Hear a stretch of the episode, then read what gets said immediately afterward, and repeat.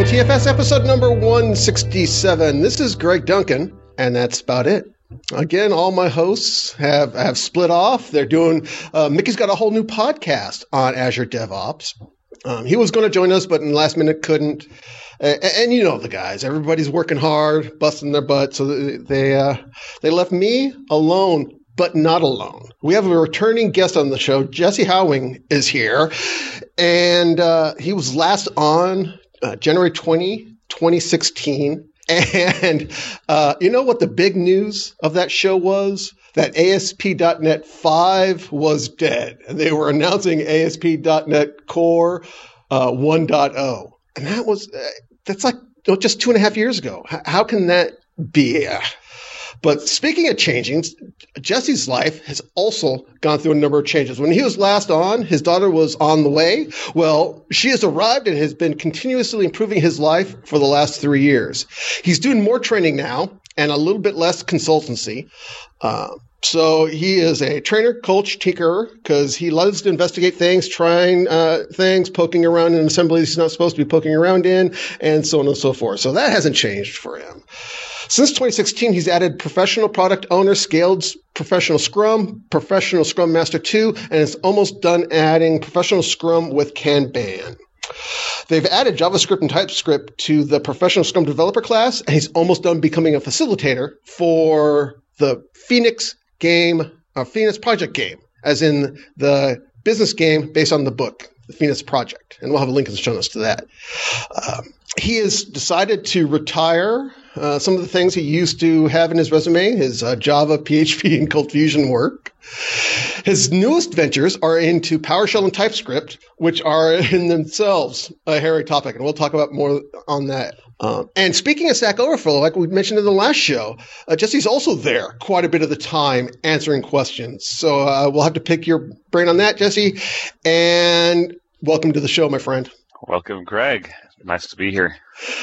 Um, so I got to ask this first. What is your opinion about the new name change and branding and services, the new Azure DevOps stuff?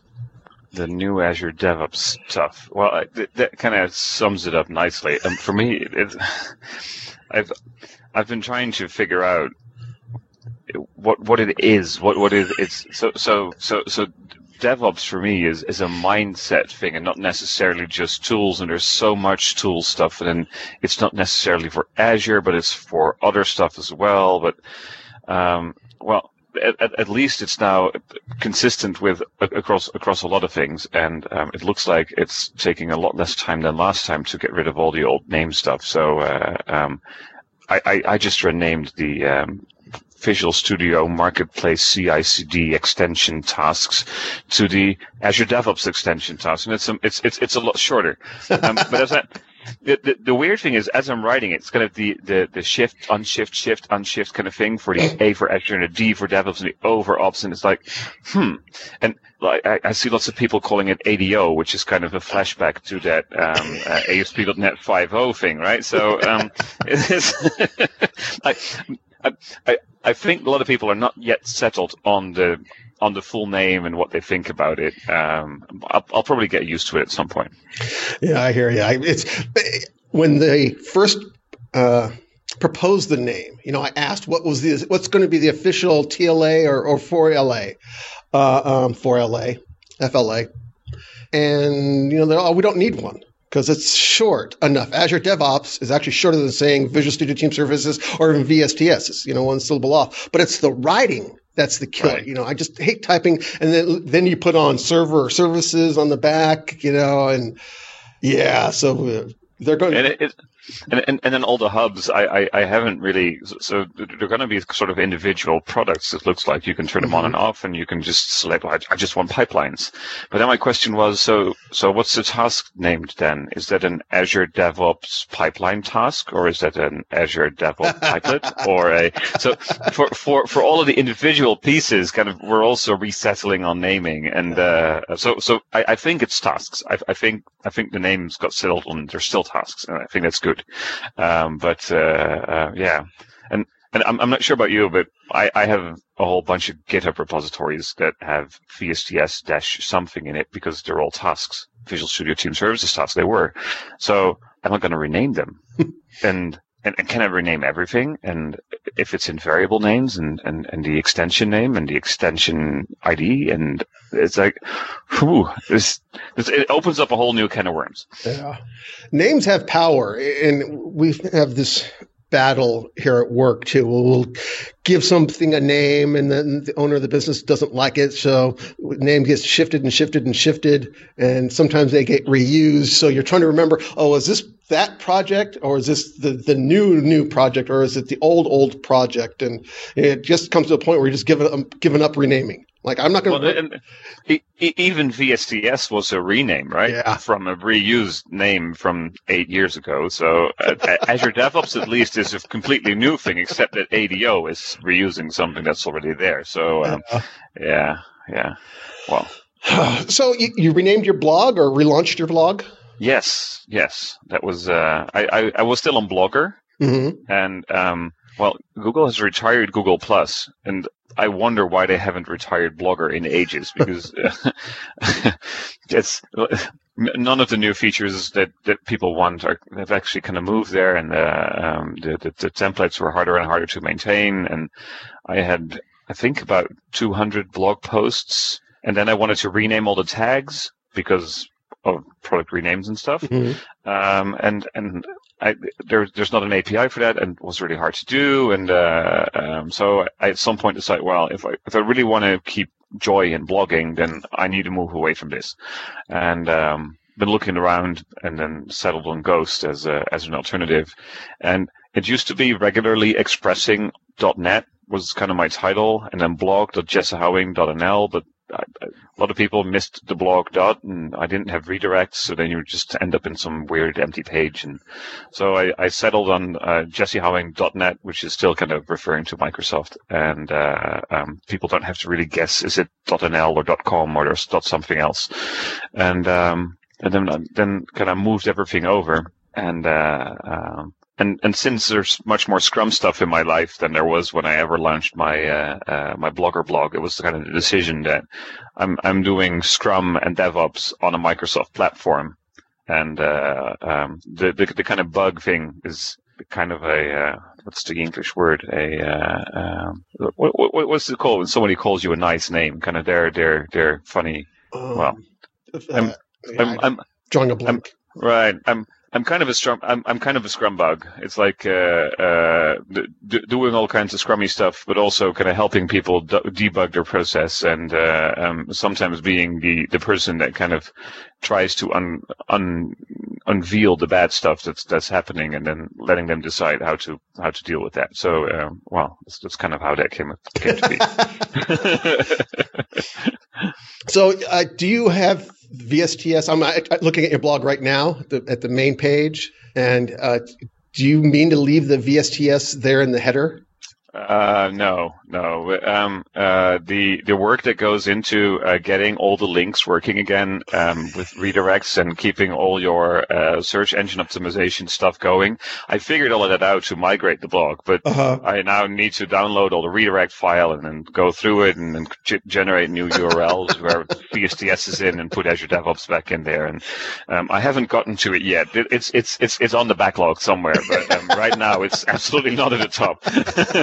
I, and, and, I suppose that for a while, a lot of people will be searching for VSTS and yes. not necessarily for Azure DevOps. And it's one of the one of the problem things is if you search for Azure and DevOps together, um, there are so many existing posts that have nothing to do with what used to be Visual Studio Team Services, but just like how do I deploy stuff, how do I measure stuff, how do I monitor stuff. But it's with Chef, with Puppet, with um, uh, AppDynamics, with every other tool out there that thinks they're doing something with DevOps. Um, so Azure and DevOps is a really bad search engine optimization term if you're really trying to find stuff.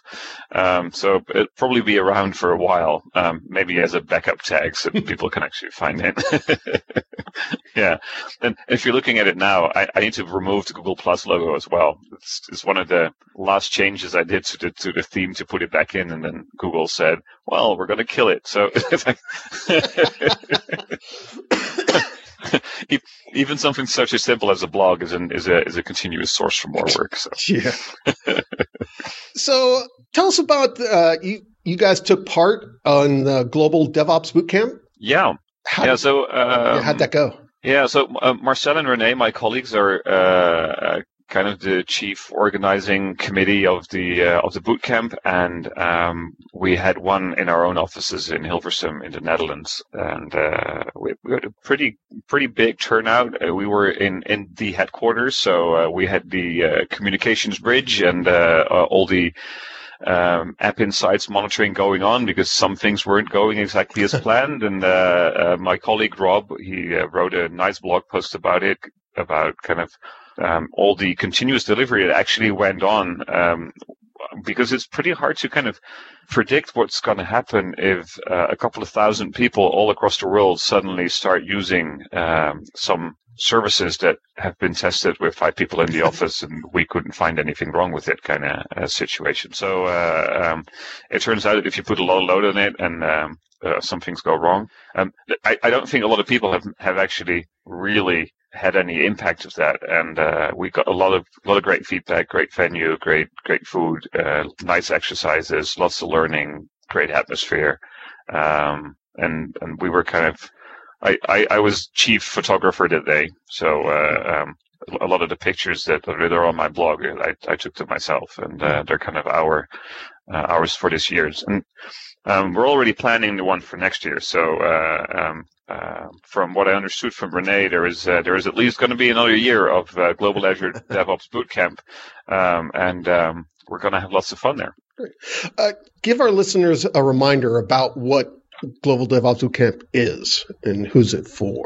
All right. Um, so, well, there, there, there used to be like the uh, uh, the the the ASP.NET game uh, days and the uh, you've got the Azure days and there's a whole bunch of different kind of um, experience. Everything that there is to see and do with this thing in a day kind of uh, uh experiences. And the Global DevOps Bootcamp is experience. Everything that has to do with DevOps in the Microsoft environment um, in a day. So every it, it, ranges from containers to release gates, custom built tasks, um, uh, build pipelines, release pipelines. Um, uh, how, how to package your stuff, how to use NuGet, how to use uh, it, it, it ranges it's, it's a pretty pretty wide wide range of, of, of things and kind of all prepared hands-on labs by uh, prepared by multiple MVPs and lots of people contributing to it. And uh, um, and then each and every venue around the world, because it's not just a local event. It's kind of this uh,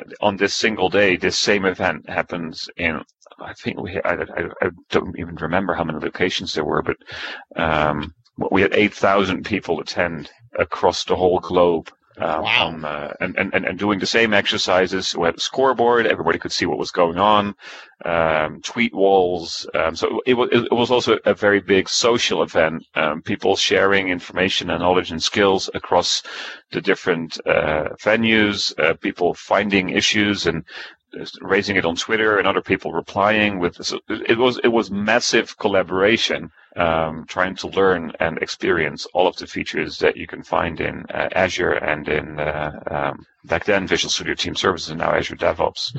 Um, so I suppose that this year I, I, don't know maybe it's going to be the global Azure DevOps bootcamp. but, uh,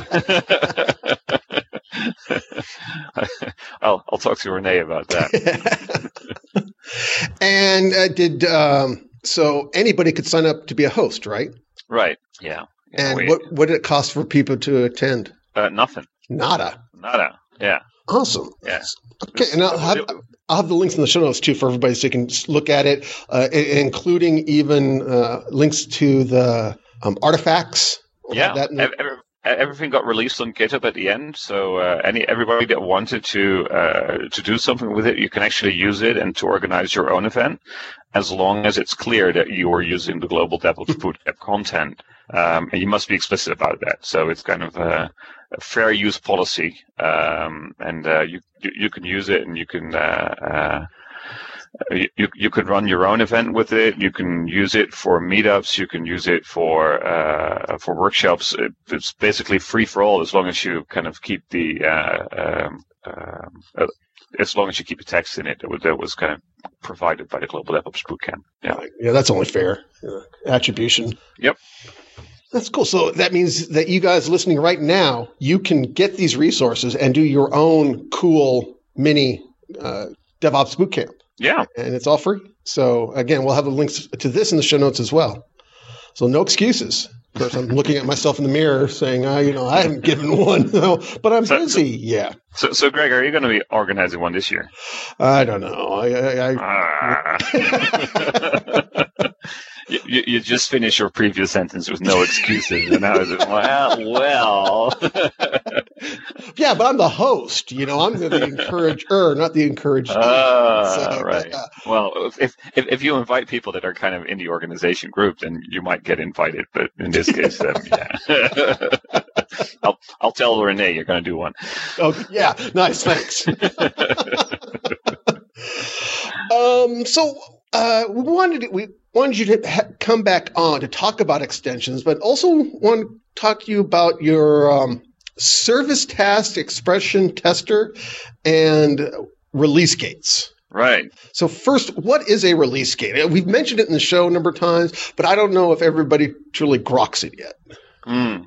Well, it, it's it's a pretty interesting concept. Um, um, it, it's basically some a, a, check that runs for a period of time and, and that's all configurable to see whether or not it makes sense right now to progress with your release pipeline. So if you have a release pipeline with multiple stages, then before each stage or after each stage, you can kind of pause and check if there is if there's any fishy things going on. Um, so there, there's a couple of kind of out of the box release gates that are out there, and one of them, for example, looks at are people saying bad things about us on Twitter right now? So we we released something to Ring One of our of our thing, or to where we we opened up A/B test A, and uh, um, just wait an hour to see if people are going to be complaining on Twitter, like saying, "Oh, this thing is down; it's always broken." And then if, if, if a bunch of those tweets come in, then please don't roll it out over ring B, and then just temporarily switch all your traffic over to B. So you you can do some pretty nifty things with that.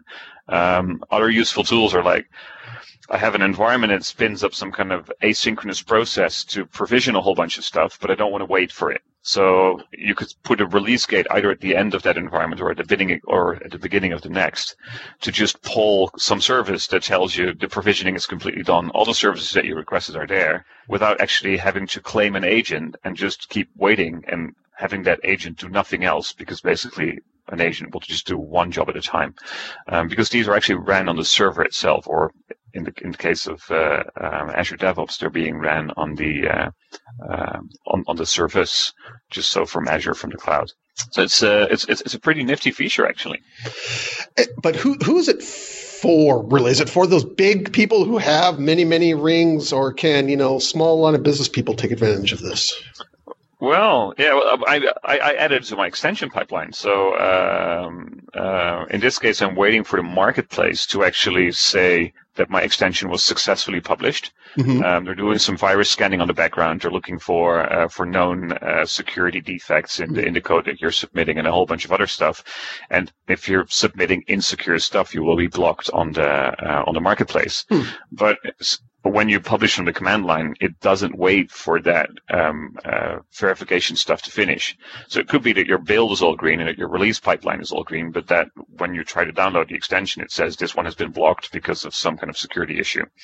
And uh, and and I didn't want to have that, so I, I built one of those extensions actually to then after I, I did my publishing to look at the uh, marketplace and get the status of my just published extension to make sure that it actually did pass verification um, without having to hold the pipeline. And of only if the marketplace says that it was also successfully published on their end does it mark the whole release as green. So uh, um, it's, it's it's pretty useful, and you can use it for um, uh, if you have an, uh, a DTAP um, deployment, like deploy to develop, and then you deploy a test, and a bunch of testers are testing, and they're creating bug work items. You can have one that says if within 24 hours after the release, bug work items get created, then don't proceed with deploying it to acceptance. And then th- that makes a lot of sense. Uh, so um, kind of depending on what your pipeline looks like, if you, if you have only one stage, then it won't help you. As soon as you kind of have something that has more than one stages and you want to have some automated thing in the middle that verifies something that normally a human would do. Like in, in the past, you would get a human approver on that second pipeline. Right. And that's usually the, the, test group. And the test group would say, not approved because we found bugs. And now it's kind of, I filed the bug, and then that release gate is polling, and the, the release gate goes like, ooh, they found a bug. Let's not approve to, uh, the deployment to acceptance. And then a human doesn't really have to do that anymore. Cool. That's got me thinking now. Right. So, is there any bad things? Any ugly parts to release gates and release gate usage? Um, well, there, there's there's some funny features. So um, uh, it assumes that you have an expression that evaluates to a success condition, um, but there is no way to evaluate to a failure condition. so um, um if the right now if you put a release gate in it won't progress but you have to set a timeout and basically it waits for the timeout to become green. And uh, so the marketplace it, it, returns pending pending pending pending and that's that i know that i need to continue querying.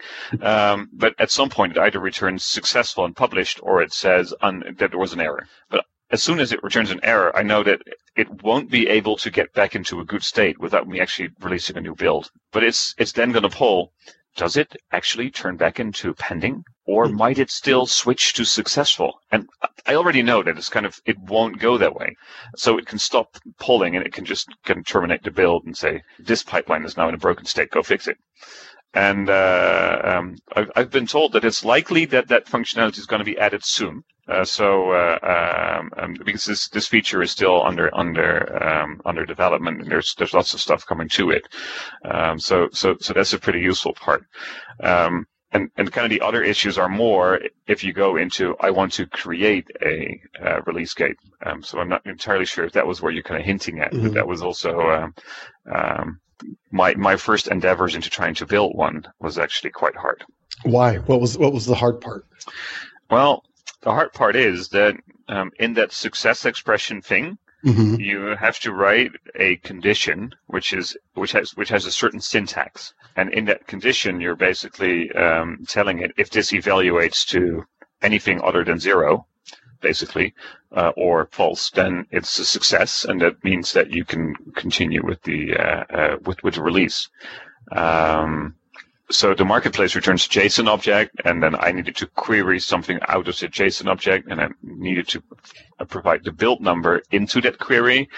And then my, I was looking at so what is the escape syntax for that? Well, there wasn't very much documentation on doing that because most of those query, those most of those uh, XPath queries or J- JSON path queries that you can put in there, they were fixed. They weren't they weren't accepting any parameters, and uh, um, the in order to test it, you would have to trigger a release and then wait to see what happens. And then it says evaluated to false, but it doesn't tell you why. so, and as you can imagine, after um, I think uh, 25 uh, uh, uh, requeued releases with slightly changed expression, um, my frustration level got quite high.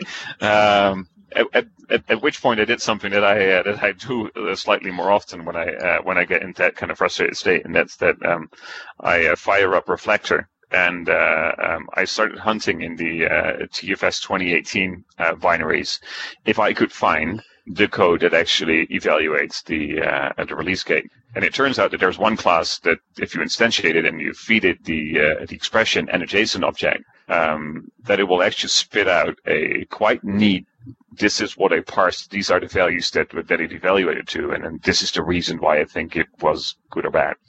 Um, so that was a super useful thing. Um, and after I finished that, I think it took two and a half minutes to just get my expression working. So uh, uh, yeah, that was, uh, and and then the frustration was gone. Apart from the part that I still hope that they're putting that functionality directly in the UI. So you spun up, and is that code available? Um, yep, that's on my GitHub account, and I wrote a blog post about it as well. So I suppose that you're now going to put that in the uh, release notes. You got it. the, yeah. The the the bad part about that is um, since it's a server binary that I'm calling into, and the server binaries are not redistributable, mm. is that you have to locally install TFS 2018. Um, it doesn't have to be configured. It doesn't have to be running. But since I can't package the the binaries of the server with my little tool, um, you have to install it locally. Um, I did my best to actually then go and find where it's installed and automatically load it so that you don't have to copy DLLs around. So if it detects the installation, you just double click the executable and magic happens. Cool. Yeah, I, I, I'm just looking at some of the screenshots here on, on your blog, and I can't imagine. You know, I have a I have a hard enough time doing custom conditions on my tasks and trying to figure out that syntax. This I, my head would explode. Right. So what is actually quite cool is that uh, uh, Chris Patterson has sent an email on the champs list, uh, the the internal MVP uh, mailing list, mm-hmm. that there is actually a REST API that you can call with a condition and it will evaluate it and return what it thinks of it. So uh, um, that might also be pretty useful to uh, um, uh, if, so if, if, you're if you're really trying to get some very complex uh, release condition going uh, or uh, a task condition going, then then then something like that's actually incredibly useful. Cool. I have I haven't rolled it into a task yet or in a, in a tool yet because, well, um, I, I'm, I'm not using those conditionals a lot. Uh, but for if you want to write a, a release gate, then you're going to have to write one of these. There's no way around it. yeah. Um, so, what other extensions? Um, so uh, the CI/CD extensions for VSTS extensions, um, and that uh, I just renamed like um, just before the call into the Azure DevOps extension tasks, which is a lot shorter and a lot easier to the eyes. Um, but um, yeah, that's uh, so that those are the extensions to create pipelines for extensions. So it's kind of extension extension inception. Um, yeah, uh, but it, kind of takes care of the the interaction of the marketplace, uh, publishing a, an extension, waiting for it to complete, um, ability to share it with other accounts, uh, uh, install it into specific accounts, and do all kinds of uh, interesting things to allow you to basically set up a release pipeline complete with approvals and some some and a release gate to check for validation and stuff. Um, that every time that you change something to extension, it kind of publishes it, and it takes care of some of the painful things like. Um, automatically uh, updating the version number of your extension, automatically updating the version number of any um, pipeline tasks that you have included in that. Um, and I recently added the option to actually automatically generate the uh, IDs for build tasks so that you could actually install the same build task extension in different forms multiple times into the same uh, uh, Azure DevOps account because um, there was a request from a lot of uh, clients that we work with that both develop the extensions, their private extensions, in the same account as that they eventually get installed into for production use, um, which is kind of against what I would say would be a best practice, but um, if that's what you're doing, and the only way to publish the same extension twice is that the build tasks must have unique IDs, and so that the task is actually taking care of that uh, process as well, so you don't have to change them all manually in your in your Git repository. What did you uh, create the tasks in? Did you use PowerShell or uh, TypeScript? Uh, these were originally PowerShell. Uh-huh. Um, uh, and they were called the VSTS extension tasks back then. And uh, later I heard that uh, Wouter de Kort and uh, uh, a couple of people from internally at Microsoft um, were working on a uh, on a similar extension. mine just made it to the market earlier. um, so I joined that project uh, ported over as much as my existing functionality and then deprecated the other tasks. And that was actually built then in TypeScript, um, which for me was a new experience. And uh, um, I, I, think for a lot of people in that team was a new experience because it's been um, I've, I've I've been trying to get all the um, uh, I've, I've been trying to untie all of the spaghetti in that code, and it, it's getting better and better and better over time. and, and and I've been upgrading it from TypeScript 1.2 to 1.3 to 1.4, and then suddenly new features come around, and I've just upgraded to the latest version of TypeScript, and um, uh, async await got introduced, which cleaned up a lot of the code, and uh, um, so it's, it's it's it's it's been a very interesting kind of learning experience as well. And uh, so I've I've blogged about some of the some of the problems that I ran into um, in a in a recent bug report after some libraries got updated and a few functions were changed from a uh, returning a just returning a promise to an async function returning a promise, and that turns out to be important. Um, but the, the biggest mistake I made there was assuming that since the syntax is almost the same as C sharp, that the behavior is almost the same as C sharp. But and it's not. That is not the case. it it looks very similar, but in this case, if it looks like a duck and it quacks like a duck and it walks like a duck, it's not a duck. right. It, so uh, uh, there, there, there's still a few things that I, I, I don't under, I don't really understand and, and why that is, but I now know that it is the case and I know how to work around it. But um, so one of the one, one of the things that I, I, I really didn't figure out is if I do try finally and in the try there is an exception being raised or an error in the case of JavaScript TypeScript, mm-hmm. then in C sharp that exception would be re-raised at the end of the finally. In right. JavaScript, it just gets swallowed. Hmm. It took me a long time to figure that one out. you know, I've yeah. I've been avoiding. We talked about this in the pre-show. You know, my brain is getting pretty damn full, and you know, I've been soft deleting stuff for a while, but it's just no room for it. And I've been trying to get off my butt and learn TypeScript. Right. Well, my, my, my experience is that learning TypeScript, once you get it working, it's kind of there is a hurdle in getting all the right extensions installed in your Node project and then tying them all together. Um, but once you get kind of the compilation working and you've you've figured out how a few of the libraries work that you need, then since IntelliSense is going to help you from Visual Studio or Visual Studio Code, and um, it actually has some type checking, and then um, next thing that you need to do is just enable TSLint, and then it has a whole bunch of things to make it act like it's an actual typed language instead of something that looks a lot like a typed language. Um, and then it starts to explain to you what you're doing wrong, uh, usually in very, very cryptic error messages still, but it's, it's, it's better than nothing. Um, and, and it, it, it took me a while to kind of piece together all of the different elements that for me makes it, well, I, I, I showed it to a, to a JavaScript colleague and he went like, you're doing all kinds of stuff that's absolutely not necessary. And I said, yes, I know.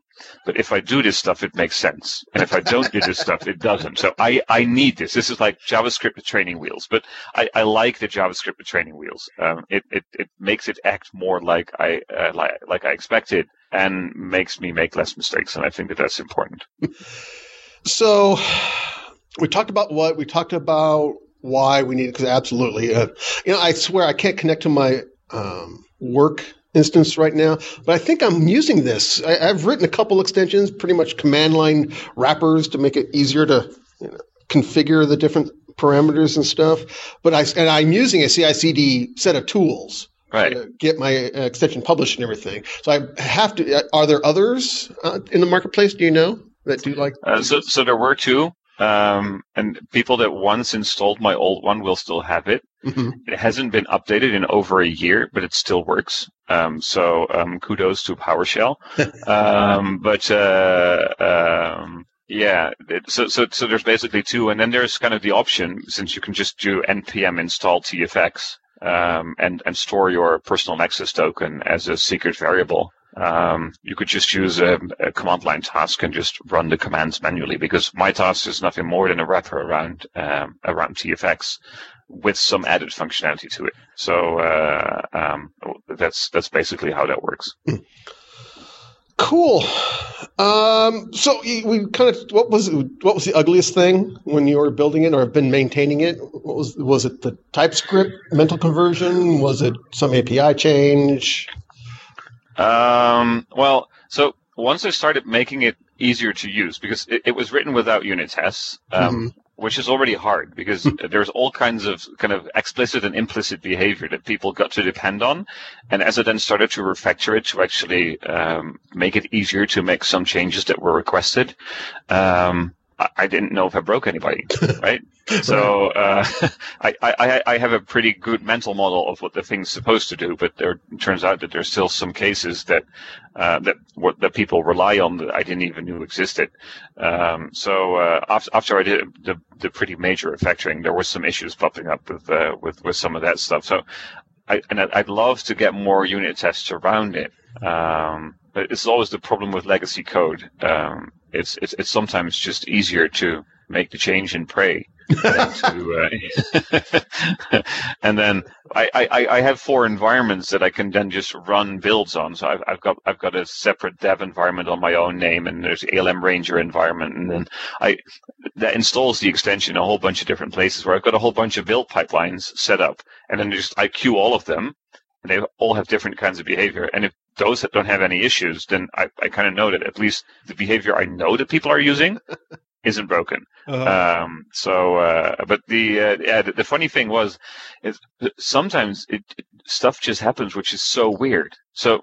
If, if, if you read my blog post on uh, um, hard lessons in asynchronous JavaScript code, it's basically about this extension. And uh, I, I got a bug report and said sometimes the task crashes, and then when I look at the JSON file that it generated, it ends with two curly brackets. And I'm like, but how? I, I use JSON.stringify, which just returns me a JSON object, and then I write that to a file. How do I get a second curly bracket at the end of that? I, I, I still don't know. I know it has something to do with the asynchronous operation that, that I'm performing on the file, um, because uh, all of JavaScript is kind of asynchronous if you're if you're unlucky. Um, so somewhere between patching the JSON object and writing it to a file, it turns into some kind of unexpected state where it decides to just write two curly brackets at the end. And uh, um, so it, it, took me a long time to debug that and to actually figure out what was going on. And I was just trying to limit it and make it easier and easier and easier to, uh, to, to detect. And then and then I found out that the build agent actually runs a very old version of Node and the very old version of Node has some typical strange asynchronous behavior. So once I downgraded from Node 10, which was on my on my dev machine, to Node 5, it became 100% uh, reproducible, and that made it a lot easier. So once you kind of have the reproducible code, I could start to try and, and, and tweak that stuff. So I now test the extension against Node 5, Node 6, Node 8, and Node 10 just to make sure that it, it'll work, even if Microsoft decides to um, update the Node version that ships with the agent, which they did in July, I think. So now it ships with Node 6.4 something, and I think in November it's going to ship with 8 something. So uh, um, for, for, those people that are building their tasks on TypeScript, kind of be aware that there's some major changes going to come with some of the future build agents.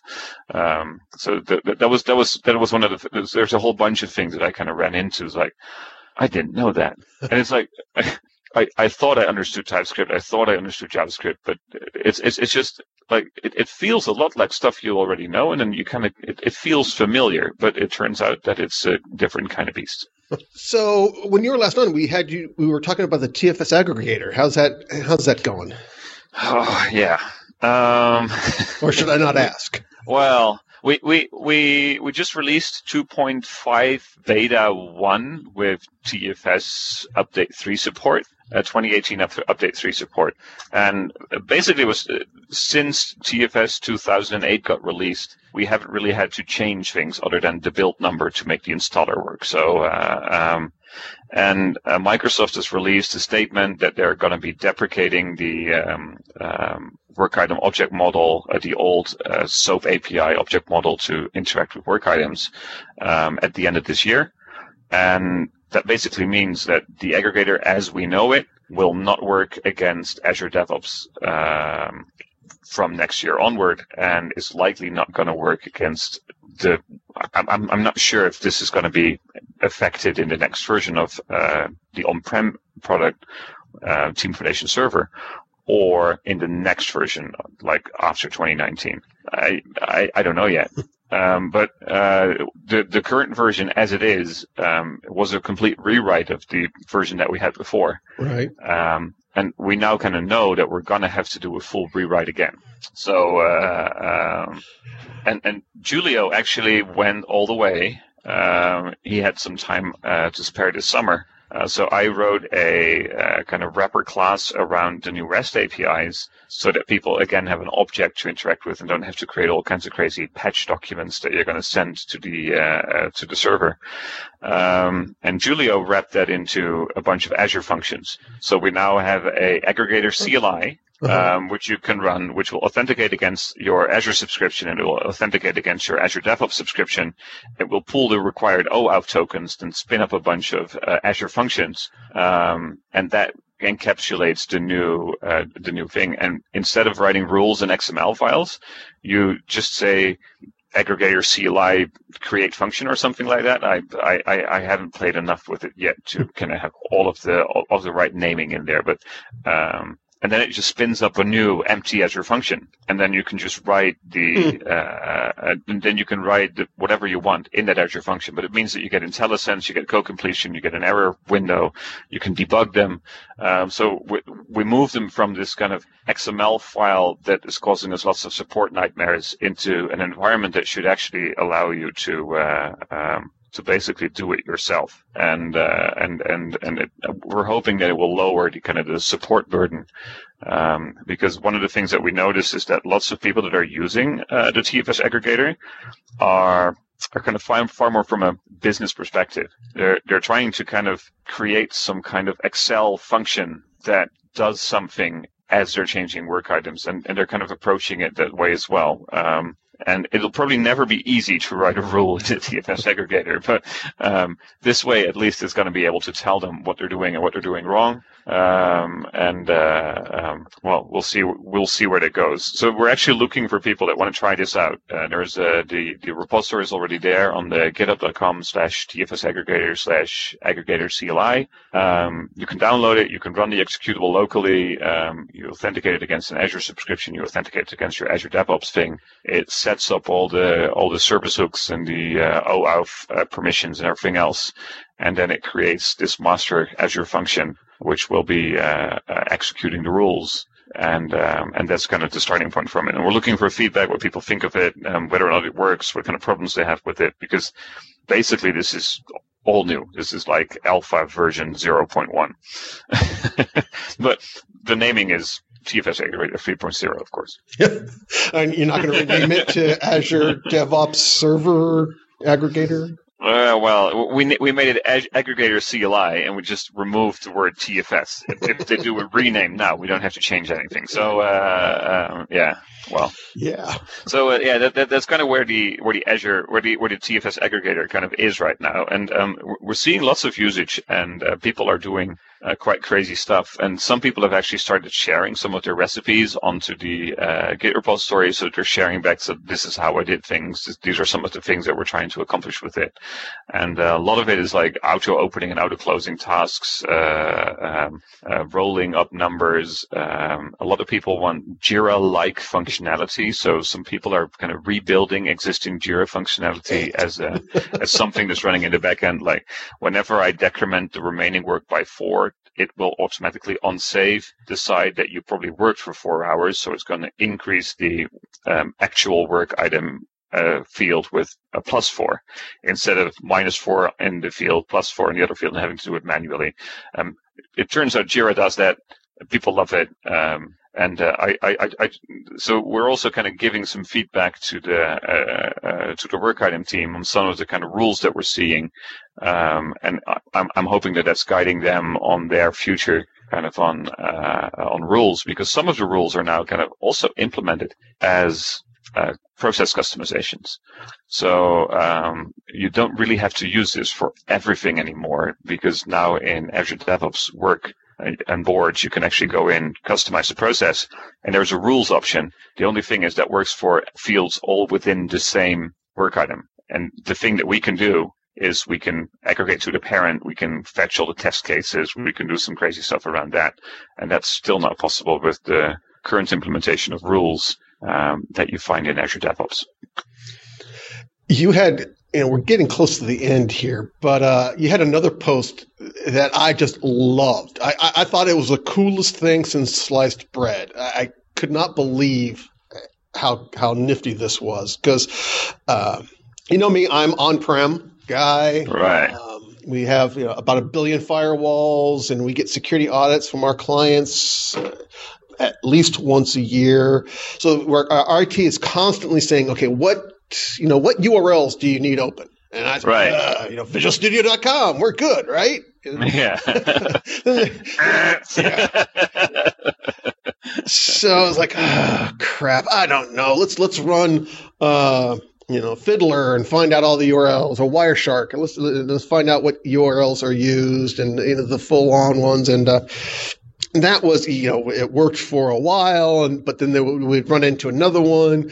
So we ended up doing you know visualstudio.com you know asterisk.visualstudio.com but your post here on what domains are used by your azure devops account it, you provide a rest api and the output is json of course. And it has all of the different urls that you know v, Azure VSTS, Azure DevOps is going to use, and you'll be amazed at the number of them. yeah, I, I, had to put a dot dot dot in the blog post because otherwise it was five pages of scrolling.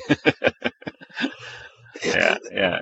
It's like, uh, yeah. I, I, I, we, we ran into this problem when we were trying to figure out why uh, package management wasn't working for one client, and um, that's the only URL that's still not in this list. So uh, I, I requested them to actually add those in, um, and, and, I think it's somewhere in the backlog, and I haven't checked yet if they've done it. But um, so uh, um, because package management eventually goes to some blob storage URL. Um, right. So if you have Azure Blob Storage kind of whitelisted, then you'll be okay. But it uses uh, uh, somewhere in the neighbor in the, in the vicinity of uh, a hundred different DNS names for the different blobs because it uses some kind of hash bucketing function to figure out where that binary lives. Right. And uh, um, so uh, yeah, and and we were trying to figure that one out, and it said, wouldn't it be nice if there was just an API that you could call to actually return this? And then somebody replied with, well, this isn't entirely fully supported, but but if you enter this, you'll get pretty close. And I, I just see it for my own account. It returns 181 different URLs, right? and, and, and, and, and that's and that's all the that's all the APIs. So that's to get the APIs working. Then right. if you have that, uh, anything like build servers and uh, release agents and package management, that kind of stuff will work. Um, but then if you actually take a look at the UI, so you enter your devops.azure.com slash Jesse uh, account, and then um, you have the UI, and that, that fetches like stuff from everywhere because they're using the uh, SharePoint uh, online, the, the Office uh, look and feel and the Office uh, controls, and um, they have a whole bunch of stuff on uh, uh, on CDNs, and there's a bunch of stuff coming from the marketplace, which is all hosted in South Central US at the moment, but has a different URL, and like there's all of this stuff where things are coming from. But luckily, Microsoft has also been as kind as to define their content security policy, and the content security policy basically tells the browser these are the safe URLs that you can fetch stuff from. So at least you know exactly these are the URLs that Microsoft is going to be requesting. Um, and the only thing that's not in there is then the URLs that extensions are going to be requesting. So if you're using extensions that are loading in iframes and external stuff and, and that kind of thing, um, they won't be returned. But at least I, I, I think I went down from guessing six URLs to knowing about 200, and yeah. that was a, that was a lifesaver. Um, because otherwise, you're like, why does this function not work? Why does that function not work? And it's uh, it's it's almost impossible to figure out why. It's it's um, the the other cool part is, and I'm not sure if you um, so if you if you look at these headers and if you request that API, stuff like um, devops.azure.com and dev.azure.com um, started showing through like in in, uh, in, in, in at the beginning of June or something. So uh, um, it's also pretty interesting to see some some new features that they're working on and new URLs. And uh, um, I, I I'm, I'm seeing some pretty interesting stuff happening in what they're disclosing in the list of domain names that you should open up if you want to do crazy things. So uh, uh, that's, uh, that, that's that's that's probably kind of due to the whole um, feature toggle thing is like um, some feature toggles don't necessarily hide that the functionality is there. It just makes it inaccessible to you. But then some of the naming is interesting. So uh, you already know that there's there's some stuff coming up um, around that. So if, if, and I was told to follow Brazil because it gets deployed as one of the very first rings. So if you kind of have an have an account on Brazil and you regularly query this thing, and you might actually see some stuff that's coming that that you didn't know about. yeah. Um, so, and, and, and, and, I'm glad it's useful because, uh, yeah, yeah, uh, well, oh, yeah. I, I had one client with a problem, but I, I, I, can imagine that if you get this question, like, I want to get this stuff installed or, or we want to start using this service, what does it call out to? Yeah. Um, then uh, there, there's no real documentation. And it changes because I think if you request it now, everything that says jessehouwing.visualstudio.com is very likely going to say devops.azure.com slash jesse. So, uh, um, yeah. It'll be interesting to see how those evolve over time. Right. Yeah. So, so, so did, you, did you write something against this kind of as an API to be able to just send no, automatic? no, no. or- or- I- I- you, you, you, you want to kind of diff this against some kind of Git repository and then Yeah. just send a pull request or an automated, automatically generated Jira ticket to the uh, uh, uh, to the operations department of the client that you're working for. Yeah, I wonder. Yeah, I wonder if they're going to change all of it. It's like the, you know, I'm looking at the post now, the vsblob.visualstudio.com. Are all of those going to be? Huh. I wonder if. I don't know. I, Interesting I, to see. I, I, I can quickly see what it does if I re-request my account now. I moved it to the new URL, so Oh. howing.com, go, boom, boom, boom. Yep, they all changed. Really? So uh, now, now if I request them, you get uh, vsblob.dev.azure.com and dev.azure.com slash Jesse and codelens.dev. Uh, They're, they all changed their domain names. The wow. whole visualstudio.com is no longer in there. So that's probably also interesting to know because when you change your domain name in, in, in the accounts, in the organization settings option, you can explicitly opt in to the new name. Um, if you are in an organization with crazy firewall and proxy rules, um, you might want to um, do this on a separate account, send the whole list, have them whitelisted, and then change that. That Yeah. might be a very clever thing to do. Yeah. Yeah, while you know, uh, when Martin was on, he was talking about you know the VisualStudio.com URLs. They'll still be around for a long time and everything else. But yeah, I've, yours is not the only you know horror story or the story about changing the domain names. You think that'll work, but then they you know break other things just unexpectedly that you just wouldn't have thought of. Yeah, there, there's there's a lot of extensions that actually don't use the uh, so also build extensions that don't use the uh, location service to query what other uh, domains there are. So release management has always lived on account.vsrm.visualstudio.com, and there's lots of extensions that will just parse your URL of your project collection or, or your or your uh, visual, your old VSTS account, kind of take the account and then the visualstudio.com and just insert VSRM in in between. Um, so all of those extensions will need to be updated to actually either use the location service, which would give you the right URL, which is the clever thing to do, um, or to the new domain name because it actually changed to vsrm.dev.azure.com. So uh, uh, th- there's going to be some interesting things going on in in in in build tasks and release tasks and UI extensions that are just not going to do exactly what they're supposed to do. Yeah. So, is there anything I should have asked you but didn't? Mm, no, I don't think so. Well, whether or not there's any news, but I think that we're running out of time. So Yeah. um, and I keep listeners. I, I keep debating whether to go to like uh, a guest show, news show, guest show, news show. But I don't want my guests the guests too far apart. I mean, we already have a, enough, you know, hiatus between them, and I, the thought of doing a weekly podcast. I don't know. It, it hurts my head. But I also don't Right. like you guys, you all, missing out on the news. Uh, I don't know. so so so what's the most important news item on your list? Um. Well, We'll we'll, we'll just give them one thing.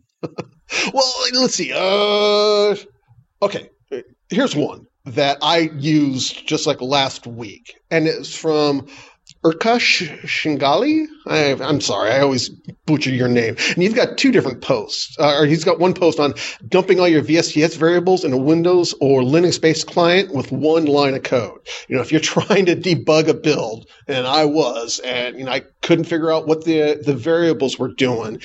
Uh, this is a good post, and Right. Willie's I got a I, good I, post. I, I, I totally get that. I've, I've I've run into that problem like 600 times. So yeah.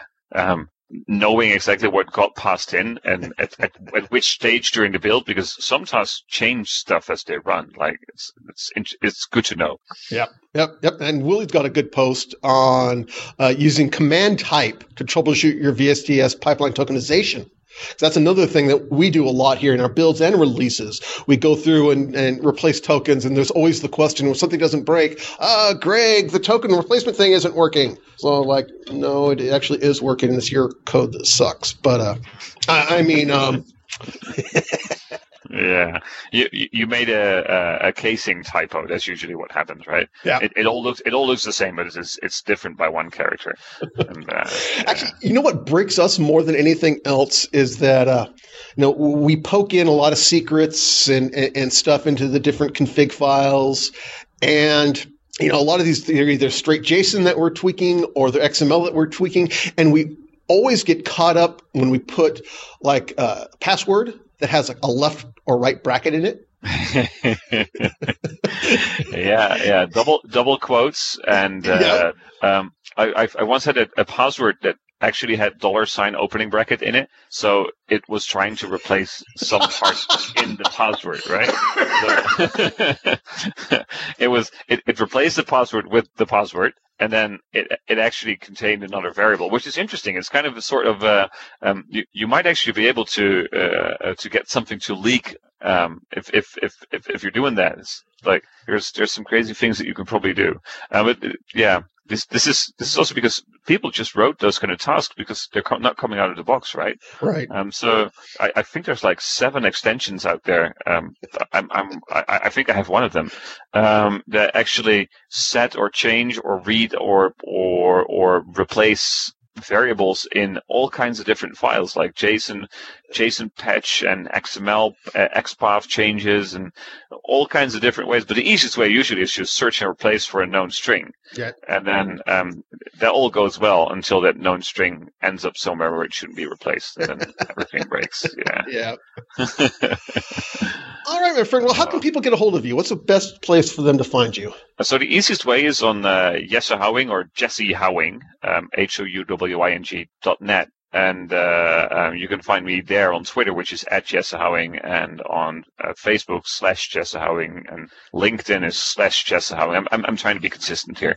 so uh, um, yeah, usually it's just just that, or you or you Google on how do I connect Visual Studio to um, Visual Studio Team Services or Team Foundation Server, and um, you will find my uh, highest rated blog post ever um, that uh, um, that kind of lists how you can connect from Visual Studio and Visual Studio Code and IntelliJ and Rider and um, just about every IDE out there um, to either an on-prem TFS server or to now Azure DevOps, um, and uh, uh, because it's still an interesting mix of patches, hot fixes, and other kind of stuff. So that that post is still my number one post. It it it, it has about more than 800 hits a day of people that are Wow. trying to get stuff Jeez. connected.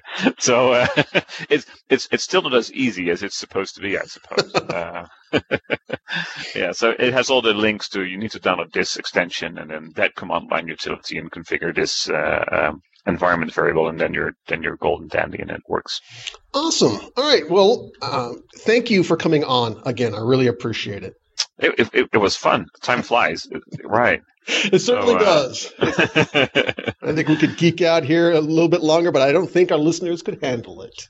Ah, yeah, yeah. Well, Oh, wait, we had one feedback that I wanted to uh, uh, make sure that we covered too. So, yeah, we're going a little bit longer.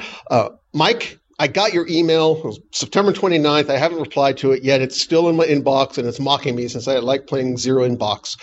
Um, and your question is, is as a TFS 2018 on-prem admin for an insurance company, I'm not sure I'm not sure of the many conferences offered, which would provide him the best training, insights, and access to peers regarding Team Foundation server. Uh, is, do you have any advice?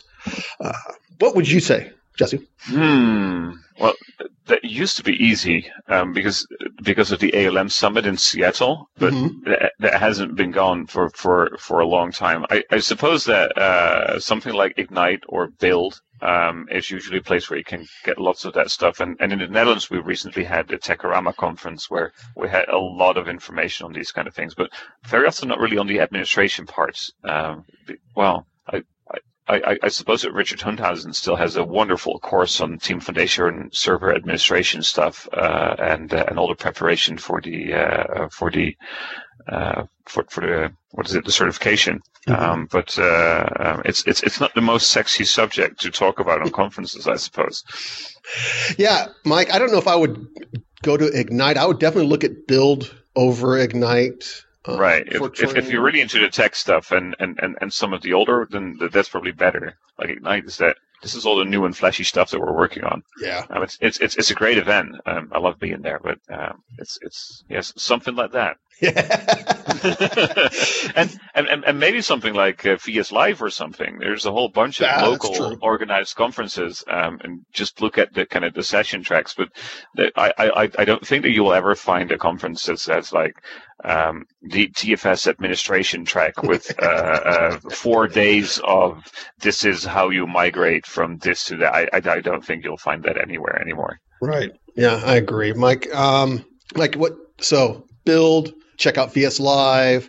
Uh, look at the Ignite schedule. The other thing too is there's a lot of other uh, shows and stuff you can take advantage of, like Channel Nine. Uh, you know, Channel Nine Yep. at MSDN.com has the DevOps Dash Lab show where they're doing a lot of stuff. Uh, there's an all-day DevOps. That's happening Right. today, as a matter of fact. Martin's going to be sp- speaking at it, and you'll be able to get all of those. Uh, they'll be recorded and available for free. You can get the 2017 All Day DevOps free right now. So Yep. take a look at those, Mike. Also, there was one more that uh, came to mind, and I've just totally forgotten now. DevOps. Uh, well, there's a good podcast you could listen to too, Radio TFS. you can download all the episodes online. Yeah. so, Michael, I hope that answers your question. Uh, you know, and, and, and, and, and a lot of this stuff hasn't changed forever, right? So Right. the UI might have been become a little more fancy, but a lot of the stuff apart from the build, um, apart from the build agents, has been the same ever since 2010. So uh, a lot of the content, a lot of the information that you can find out there um, on all Channel 9 uh, chapters, but also maybe Pluralsight courses, um, go, even going back to 2010, um, will likely be able to give you lots and lots of useful information, even if you're installing TFS 2018.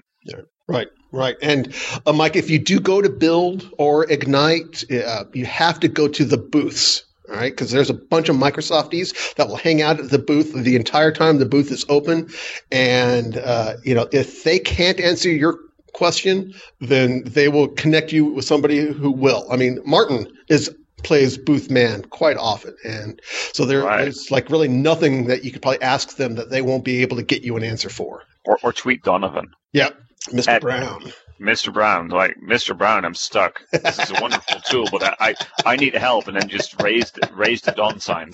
Yeah. All right. Okay. Well, I think, ladies and gentlemen, that's the show. And remember, you can get a hold of us. Uh, send us your feedback, comments, uh, ask your questions. Radio RadioTFS at Outlook.com. We're on Twitter at Radio RadioTFS, Facebook as well, slash Radio RadioTFS, and voicemail. Nobody's sending us voicemail. I, I think it still works. I sent myself some voicemail. You, you give us a good voicemail um, that's safe for work, and we'll get it played on the air here somehow. Cool. And the number is, don't write this down, just go to radiotfs.com, 1 425 233 8379. Ladies and gentlemen, thank you very much for listening to Radio TFS.